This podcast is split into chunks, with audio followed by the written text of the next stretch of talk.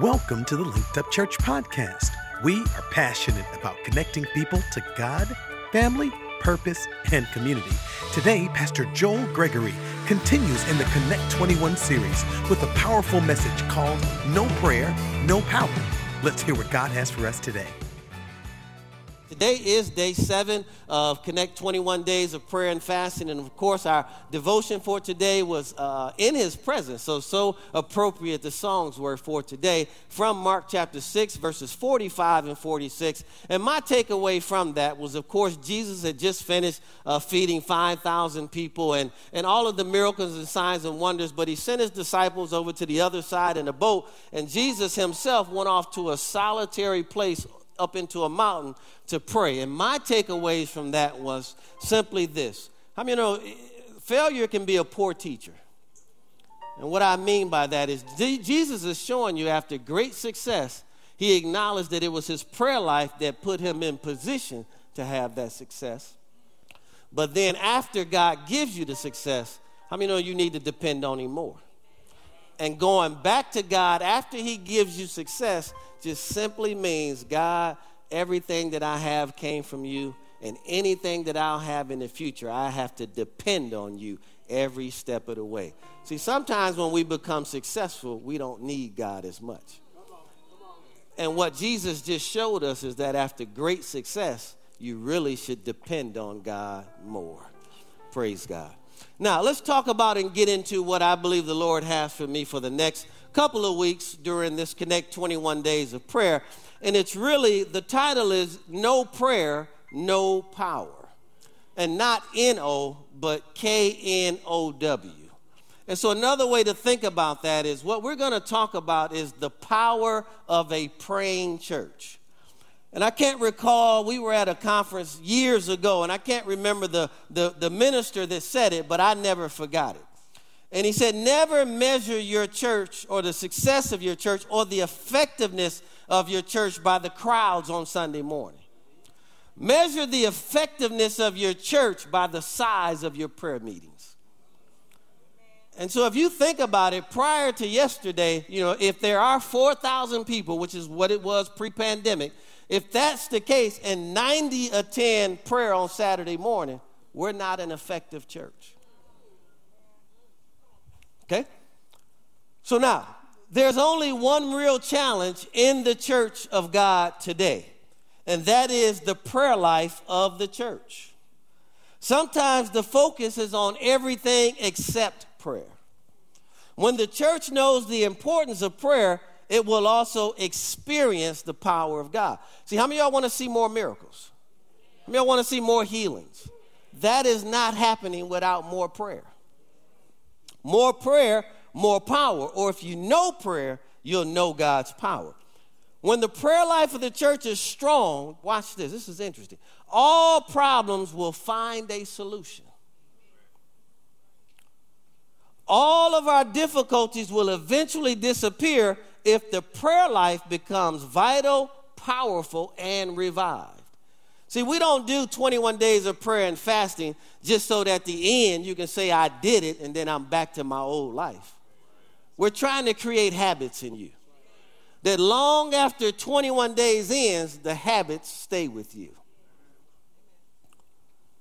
For prayer is the very life of the church. It is the life of the church's individual members. It is the life of the church's worship. Couldn't you tell they have prayer lives? It is the life of the minister. It is the life of every experience that we have in this church. Prayer should precede it, and prayer should follow it. Now, let's read our foundation text today. In Acts chapter four, verses twenty-three through thirty-five, now I learned in Bible school you never start reading at the middle of the text without going back and explaining to people everything it said up to that point so that you don't take, and also verses after that, so that you don't take that text out of context. So to understand what we're going to start reading at verse twenty-three, I'm just going to give you a synopsis. Back in Acts chapter three, Peter and John went to the temple at the hour of prayer, which was the ninth hour, and there was a certain man that was laid at the temple uh, who was asking of alms from Peter and John. And you all know Peter said to the man, he said, "Silver and gold have I none, but such as I have give I unto thee. In the name of Jesus, rise up and walk." And the scripture says that the man leaped up on his feet and began to walk and run and jump and leap and praise God. I don't know about you all. I want to see some of that. Yes, yes, yes. Anybody else want to see some of that? And, and the scripture says that he was lame from his mother's womb. Now, if you do your research, at this moment, he's about forty years of age. So he had been in that condition for about forty years. And, of course, the religious people get jealous. The, the uh, Sadducees and the Sanhedrin Council, they get upset. And, and they arrest Peter and John, and they, they put them into prison, right? They beat them, put them into prison, and then the next day they're called before the Sanhedrin, and they ask uh, Peter and John this question. They said, "By what authority do you do what you do?" And they said, "By the authority of the name of Jesus has this man uh, been healed and leaped up and walked." And then they were so bold, they said, "That same Jesus that you crucified and that was raised on the third day." Come on, somebody. We need a little bit more boldness about the things of God, right? "And that same Jesus rose from the grave. It is by his authority that this man was healed." And, and of course, they could find no fault in him. And so having no accusation against him, this is what they said to him. "We're going to release you, but don't you ever preach again in the name of Jesus Christ." And they said to him, "Sir, whether it's better to obey man or to obey God, you choose, but we're going to obey God." Why is that text so important to us? Because, folks, we are coming to a time where government is no longer church-friendly. And there may be a day when they tell us to stop doing a lot of the stuff that we're doing. And in that moment, we've got to have the same boldness that Peter and John had, where we say, "Well, it's better to obey you or God. You choose, but we're going to obey God." Which means, folks, this is what kind of leader you have. Whatever they tell us, if it's against God, I'm going with God. And so you might as well know that up front. So talk about me, do whatever you need to do. But where I am going to separate it is when they go against God and his word. I'm going to keep doing what God told us to do. And whatever comes along with that, I'll take it. I believe all those statements just made hell upset. So can we just go ahead and make hell even more upset? Come on, go ahead and give God a real good praise in this place. Come on online, type in hallelujah, glory to God. We will not back down and be pressured out of the power and the glory of God. Now let's pick the story up in Acts chapter four. I'm going to read the whole text, then we'll get into our points for today. It says here, "And as soon as they were released from custody, Peter and John went to the other believers." Now, one thing you've got to understand, folks, the King James Version said they went to their own company. When you get in trouble, you don't need to run to the world. Come on, somebody. You don't need to run to your mother and your father and your girlfriend and everybody else. When you get in trouble, we need to get together and get around other believers who believe like we believed. And they explained all that had happened and what the high priest and the elders had said and done unto them. And when the believers heard their report, they raised their voices in unity and they complained. Is that what it says? What did they do? Say it out loud. What did they do? "Lord, Yahweh, you are the Lord of all. You created the universe, the earth, the sky, the sea, and everything that is in them." You know what they're doing right there in that moment? They're making God bigger than their problem. "And you spoke by the Holy Spirit through your servant David, our forefather, saying, how dare the nations plan a rebellion, ranting and raging against the Lord Most High? Their few foolish plots are futile. Look at how the kings of the earth take their stand with the rulers, scheming and conspiring together against God and his anointed Messiah." I'll talk more about that later. In fact, Herod and Pontius Pilate, along with the Jews and non-Jews, met together to take their stand against your holy servant, Jesus the Messiah. They did to him all that your purpose and will had determined, according to the destiny that you had marked out for him. Now, this is so powerful. I don't want to get sidetracked, but I need you all to understand what they're acknowledging is that there was nothing man did to Jesus that God had not already preordained. And sometimes your enemy is being used to actually carry you to your blessing. You can't see it because it's your enemy and it's contrary, come on, and it's affliction and it's persecution. But sometimes it's preordained by God because God will use your enemies to fulfill his destiny in your life. Now he said in verse thirty-one, now stretch out your hands of power through us to heal. Now remember, they told him, don't preach in that name, don't heal another person in that name. And to move in signs and wonders by the name of your holy son, Jesus.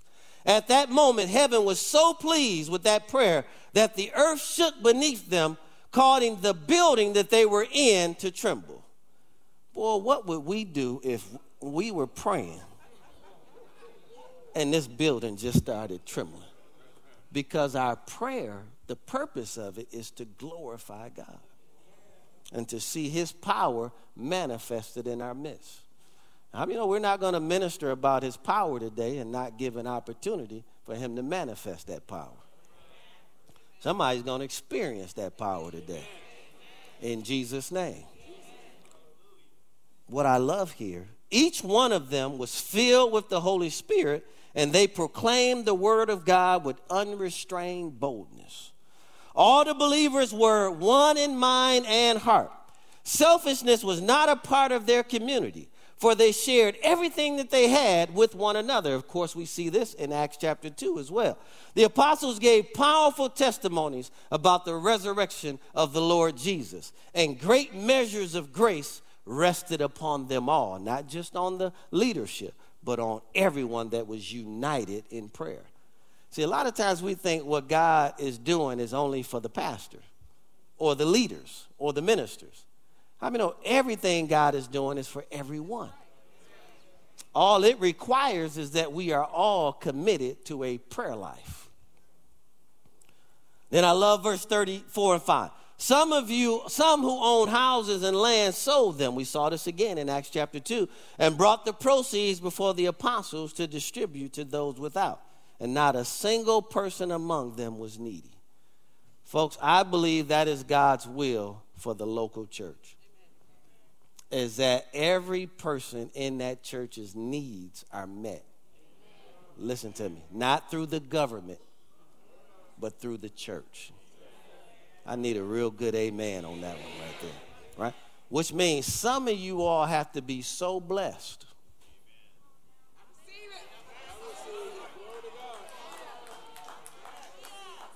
that you have too much and can begin to sell what you don't need so that you can help out those that are less fortunate. Who is that online and in this room that's blessed at that level where you have multiple houses? Multiple lands. Come on, somebody. Get your faith out there.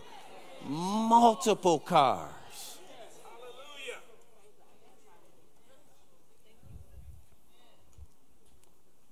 Let's look at seven indicators of a praying church. And let's measure Linked Up Church by these. I think you'll be surprised. Seven indicators of a praying church. Number one, they recognize the supreme importance of prayer, resulting in a desire to do it. Acts chapter four, verse twenty-three and twenty-four says, as soon as they were released from custody, Peter and John went to the other believers and explained all that had happened with the high priest and the elders. When the believers heard their report, they raised up their voices in unity, and they did what? They prayed, and once again, what they prayed is they made God. Notice they didn't ask God for anything first. The first thing they did was make God bigger than their situation. What you've got to understand is when life hits you, don't pray your problem back to God. First thing you want to do is begin to extol upon God how much greater and how much bigger he is than your problem. So they said, your Lord Yahweh, you are the Lord of all. You created the universe, the earth, the sky, the sea, and everything that is in them. When they were trying to keep me in Dubai, I was reminded of that. And I went back to my room, and that's the first thing I said. I said, Lord, you are God. And believe it or not, I said, you're greater than Muhammad. Jesus is great. I'm in a Muslim country. I said, Jesus is greater than Muhammad. And you are more than able to not just get me out of this country, but get me out of this country safely. Folks, stop praying your problems to God and begin reminding God of how much bigger he is than your problems.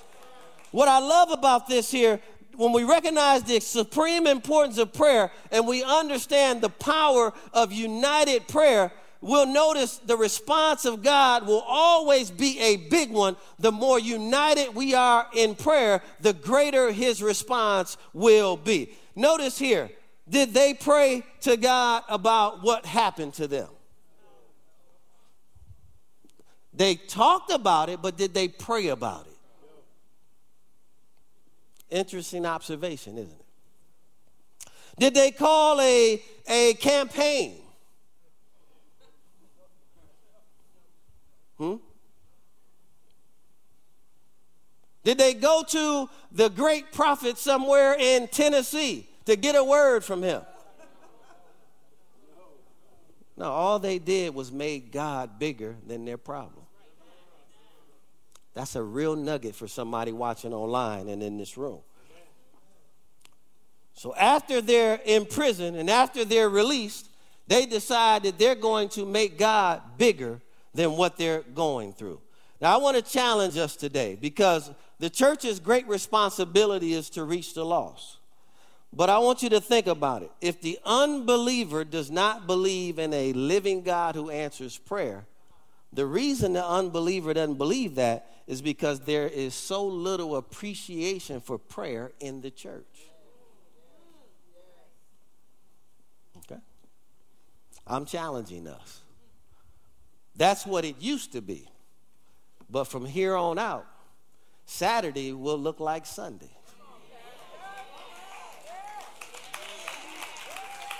See, see how see how that was? Now, I go fishing on Saturday, Pastor. No, you ain't messing with my fishing trips or whatever. See, see, when we begin to prioritize that, think about it, that's one hour. I'm not talking about if you have to work and you have legitimate reason. I don't think over four thousand people have a legitimate reason in this room or online. I won't ask anybody to raise their hand, but I know the Holy Spirit is hitting right where he needs to hit. Number two, everyone's faith and expectancy is toward the Lord. Folks, we depend on people too much. I got to get to the pastor to get a word from God. I need I need to go over and get a word from the prophet in, in Illinois. All of those things are great, but they are secondary to God. Because you can't get to the prophet at three o'clock in the morning, but you can get to God. Come on, somebody. Come on, you call me at six a.m. in the morning and your number is not in my phone, I'm not answering because I don't know you. But call God at six a.m. in the morning and he'll tell you, I've been waiting all night long for you to call. Everyone's faith and expectancy is toward the Lord. Acts four twenty-four says, when the believers heard that report again, they raised their voices in unity and they prayed once again, Lord Yahweh. So the expectancy is to God and not to people. They turned their eyes away from man and from their problems to the Lord, who could solve every problem that they were facing, who is in control of every situation. See, whatever problem faces us is important to God. Especially when we go to God in prayer, it's personal to God because we decided to turn to him in our problem. So God personalizes that and says, if you're going to trust me with what you're going through, then I'm coming through for you every single time. Yes, yes, Now, the psalmist understood this fully. Go with me to Psalm sixty-two. Let's read verses five through seven out of the Passion Translation. And I pray that this resonates with somebody uh, today. I remember R W Schambach would say, you don't have any problems. All you need is faith in God. And that statement is so true today, folks. You don't need, thank God for pastors, evangelists, prophets. Thank God for all of them. But what you need is God. And let them supplement what God gives you. But don't live off of a prophet's word, come on, a pastor's word, an apostle's word. Live off of the word of God and what he said to you, and let God use them to confirm it in your life. Psalm sixty-two five says, I am standing in absolute stillness. See, the Bible says, be still and know that I am God. Silent before me, the one I love, waiting as long as it takes for him to rescue me. Only God is my Savior, and he will not fail me. Somebody needs to say that by faith right now. Say, God, God will not, will not fail, me. fail me. Come on, say it with your chest. Say, God, God will not, will not fail me. Come on, online, type that in, that God will not fail you. I don't care what you're facing right now. If you will go to God in prayer and you will use your faith and trust God, you will not fail regardless of the outcome. Even if the outcome turns out bad, God will take that bad situation. If you'll just stay in faith, turn it around, work it out so that it turns out to your good, then you'll look back and say, I can't believe I was actually believing for that, because God actually has something far greater for me. If you'll just learn to stay in faith all the way through, God will not fail you. And the psalmist understands that. Verse six, or stanza six, says, for he alone is my safe place. His wraparound presence that we sang about today always protects me as my champion defender. There's no risk of failure with God. So why would I let worry paralyze me? Even when troubles multiply around me. See, sometimes, folks, it will get worse before it gets better. But even in those times when it gets worse before it gets better, you still don't need to worry, because the presence of God is all around you. And if God is for you, I'm telling you today, don't be concerned about who or what is against you. If the Lord is on your side, never fear what man can do unto you. So even when it gets wor- uh, worse, pray more. Don't worry more. If you're going to pray, then don't worry. But if you're going to worry, then don't pray. But the key to that is, even though it's getting darker in my situation, I know it's getting brighter in God. So, Father, I know that you're still Lord over this situation. Even though it's gotten worse, I know it is working for my good. So I trust you in this situation. I know that you are my champion defender. I know that when I am in you, I can never fail. I wish I had some faith in this room today. Folks, we've got all this power available to us, but how much of it are we actually using? The psalmist understands this. He says, God's glory is all around me. His wraparound presence is all I need. For the Lord is my Savior, my hero, and my life-giving strength. To somebody watching online, somebody in this room, God wants to be the hero in your situation. He wants you to trust him so much that you come out of it saying, man, there's nobody like God. No one can deliver like God. No one can save like God. No one could have done this for me but God. Come on, anybody ever been there before where only God could have brought this out of that? He wants to be your hero today if you'll let him. There are three things that the praying church knows. Three things that a praying church knows. Letter A. God is God and he is Lord over all. Which means when I lose my job, God is still God and he is Lord over all. Come on, somebody. When I've got more bills than I have money to pay them, God is still God and he is Lord over all. Come on, when I get a negative report from the doctor, God is still God and he is Lord over all. My wife will tell you, I tested positive, and I acted like I had never tested positive for it in Dubai, didn't I? I told the guy, I don't have that. I felt like Snoop in that moment. COVID was the case that they gave me. Snoop then made it to church on Sunday morning. Boy. I literally, when I stepped in front of the doctor, I said, test me again. Because it was presumptive anyway. How you going to keep me in the country for ten days on a presumptive positive test? So then God began to give me the strategy.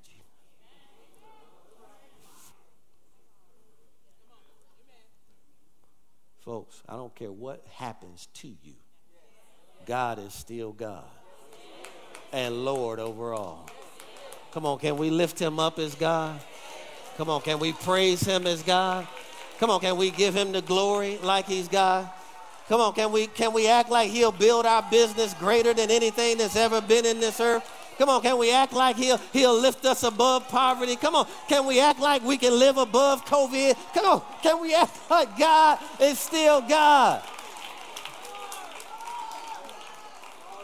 Folks, I was sitting next to hundreds of people who had tested the same way that I did. And I was telling the guy next to me, I said, man, your chances of getting healed, because he asked me to pull my mask up.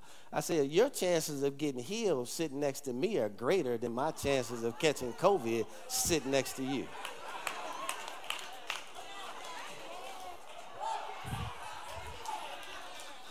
Come on, somebody say, God is God and Lord over all.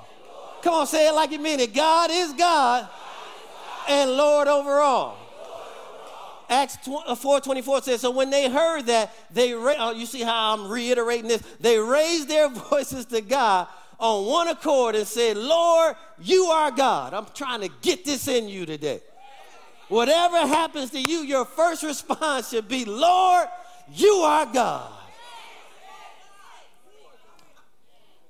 Who made heaven and earth, the sea, and all that is in them.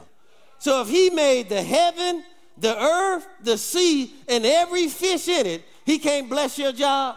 Come on, he can't get you a better job. Come on, he can't build your business. Come on, he can't heal you. Come on, he can't protect you from COVID. Come on, somebody. He's bigger. He's greater.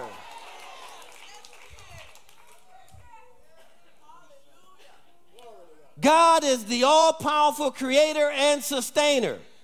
He's the one who knows the beginning from the end. Hello, somebody. Hello, somebody. Hello, somebody. And he has a great plan for your life, listen to me, that no devil in hell can hinder.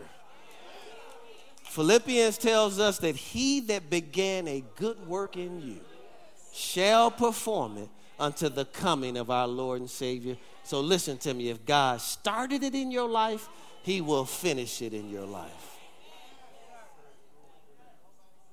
Type that in online. That's powerful. Get that out into the atmosphere. If God started it, he will finish it. Hallelujah. Let that get in your spirit. If God started it, he will finish it. Dorian, if God told you to build that business, man, if he told you that, he'll build it. Something I live by, if it's his will, then it's his bill. Pastor, where y'all going to get the five million dollars from? If it's his will, it's his bill. Father, if you want us to have that other building, if that's your will, it's your bill. I don't need to figure out how, when, where, what, how. I just need to trust and believe. Hallelujah. I feel like we striking a chord in here today. I said I feel like we striking a chord in here today and online. Letter B, he always reveals himself through his word. Acts four twenty-five and twenty-six says, who by the mouth of your servant David. So what is Peter and John doing? They're going back to the word of God to understand what's happening to them. Okay, let's keep reading and I'll prove it. Who by the mouth of your servant David have said, why did the nations rage and why did the people plot vain things? The kings of the earth took their stand and the rulers were gathered together against the Lord and against his Christ. So what their understanding is, is that everything that's happening to them is happening to them because of what they believe about Christ. Folks, you got to stop taking stuff personal. What happened to you has nothing to do with you. But what your enemy is after is what you believe. So notice they're able to go back to the word to fully understand why they are going through what they're going through. And I've got news for you. We will all, none of us will be greater than our teacher. And so if he learned obedience through the things that he suffered,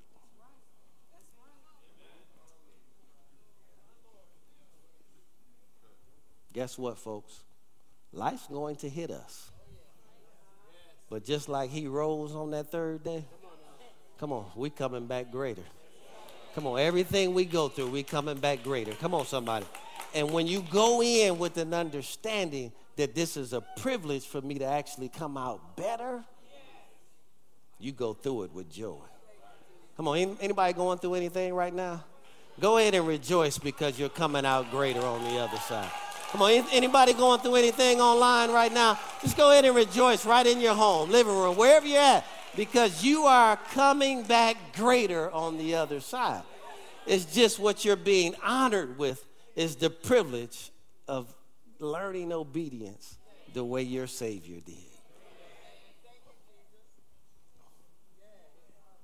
Now I've learned to embrace trials, persecutions, challenges. They're teaching me greater levels of obedience. How to listen to God in the trial. How to watch God. How you going to get me out of this one? Ooh, I can't wait to see, boy, what you got in store in this one. Boy, you see how they tried to put that together? How you going to make me just maneuver right through that? Come on, like it never even happened to me. And you start getting this faith in the trial moment.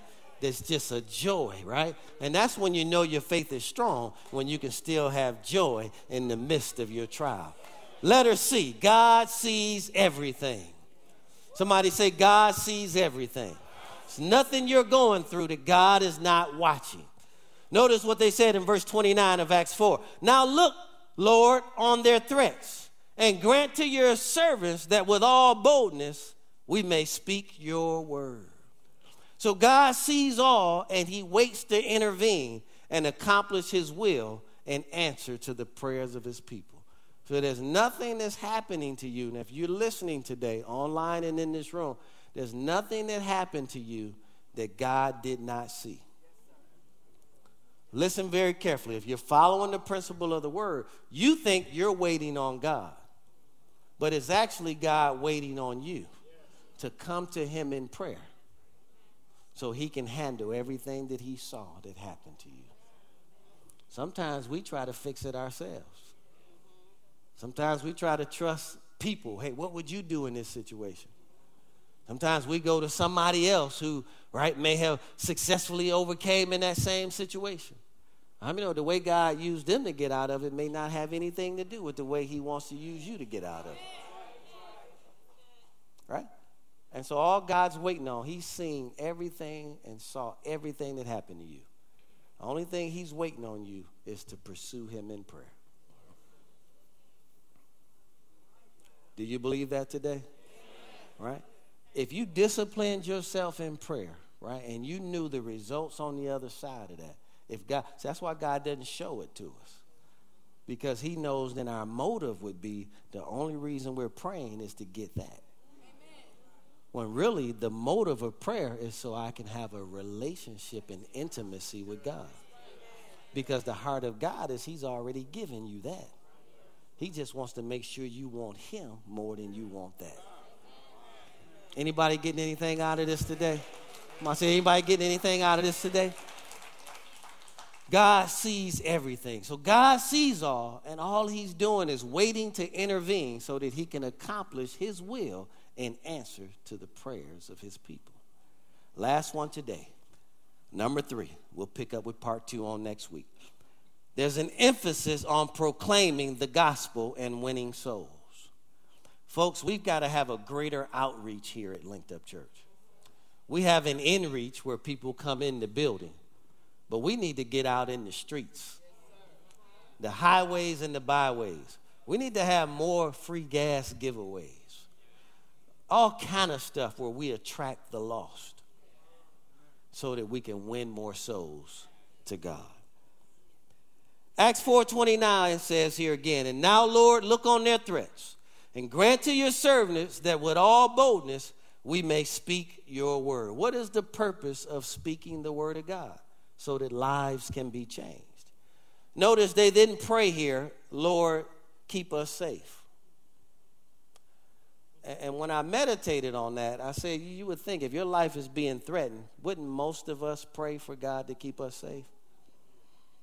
They're actually praying to preach more, which is what they were told not to do, what they had been put in jail and beaten for doing. What's the lesson here, folks? You don't really have to pray for God to keep you safe because he's already promised to do that.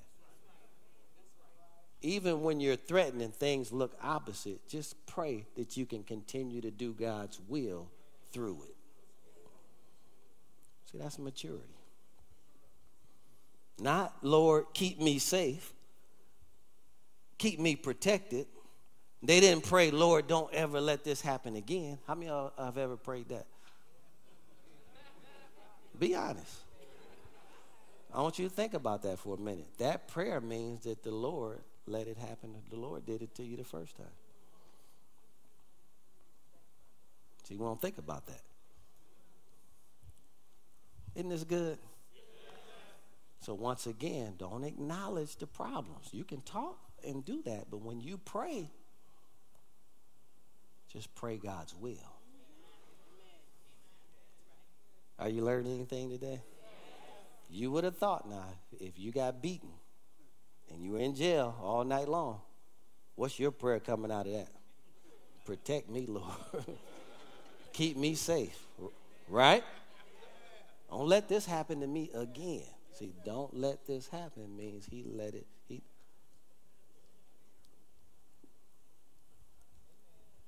It's not their prayer at all. They pray the will of God. Can I say this to you all? This is really for Bible school students. Sometimes the will of God will take you places that you don't want to be.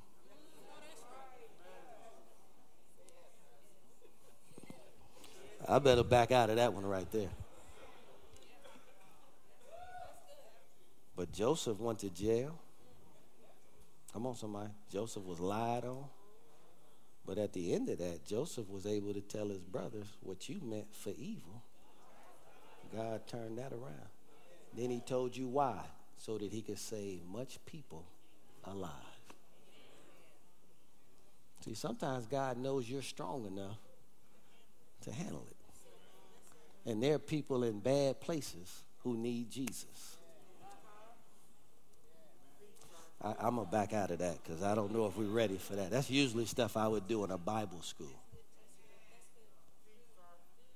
Sometimes God will lead you into the wilderness because he loves people in the wilderness too. I don't know about you, but I've been broke. I'm talking about so broke, I'm walking around finding cans and bottles. Remember when you can turn them in for ten cents? How many of y'all go back that far? They don't know, that's in Michigan. Was that down here in Georgia too? I'm so broke, I'm walking around finding cans and bottles. I have no gas in my car. I got so much pride, Rick, when I get to the store to turn the cans and bottles in, I won't even go in there. I found a bum outside and said, "Can you take these in there and turn them in for me? And I'll give you fifty cents out of it." And it's just two dollars. But back then, gas was like eighty-eight cents a gallon. So I'm still going to get about two gallons of gas out of this. And you know why God will allow you to get there? so that you don't have pride when you're dealing with other people who are going through the same situation. I'm sorry. I'm sorry, Linked Up Church. I'm sorry. I've been so hungry. I know you all don't know what I'm talking about. But I've been so hungry where I can feel my ribs. I've been so hungry where there's no milk in the house. And man, you just let the water sit in the cereal so it turns another color so you can act like and believe that it's milk.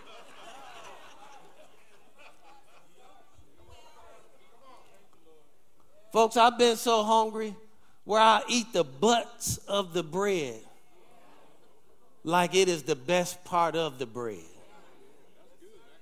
And this is as an adult with a college degree.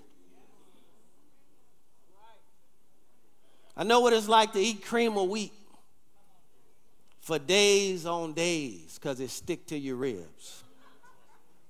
And you know why God will allow me to experience all of that?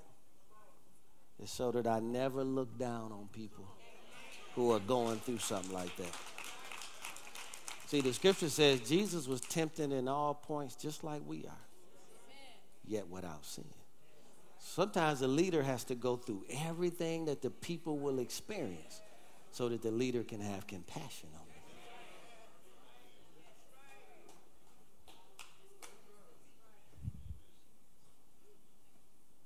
How many of y'all glad you came to church today?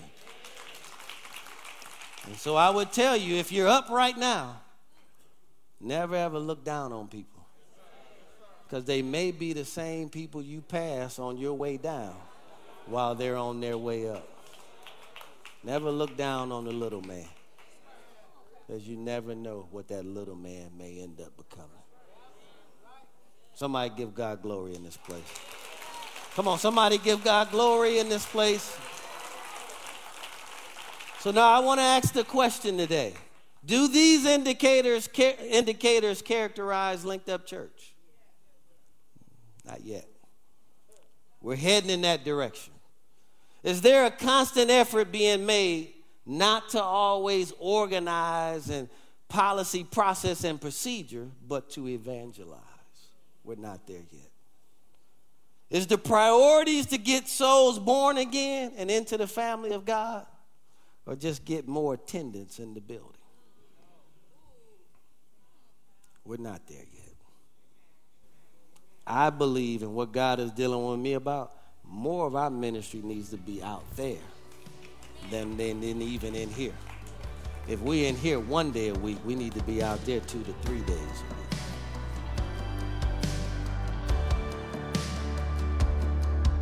Praise God. I trust that this message has touched your heart today.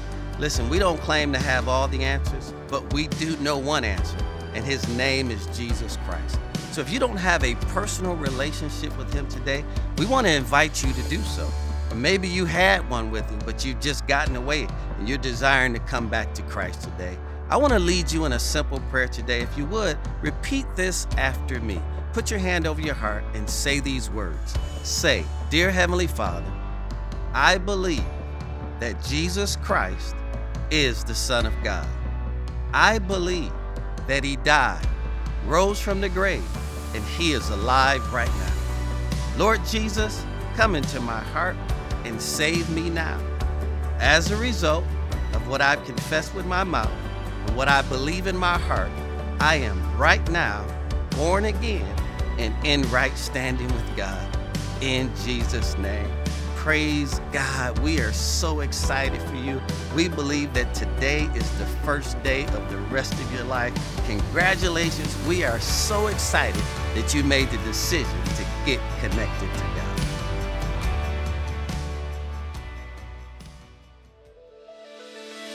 God. Thank you for listening today.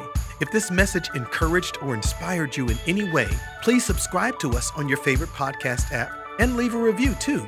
For past messages, updates, and more, please visit linked up church dot com or download the Linked Up Church app. You can also watch live services, watch past messages, and see our dynamic content for children, youth, and teens on our Facebook and YouTube pages. Follow us on Instagram and Facebook at Linked Up Church.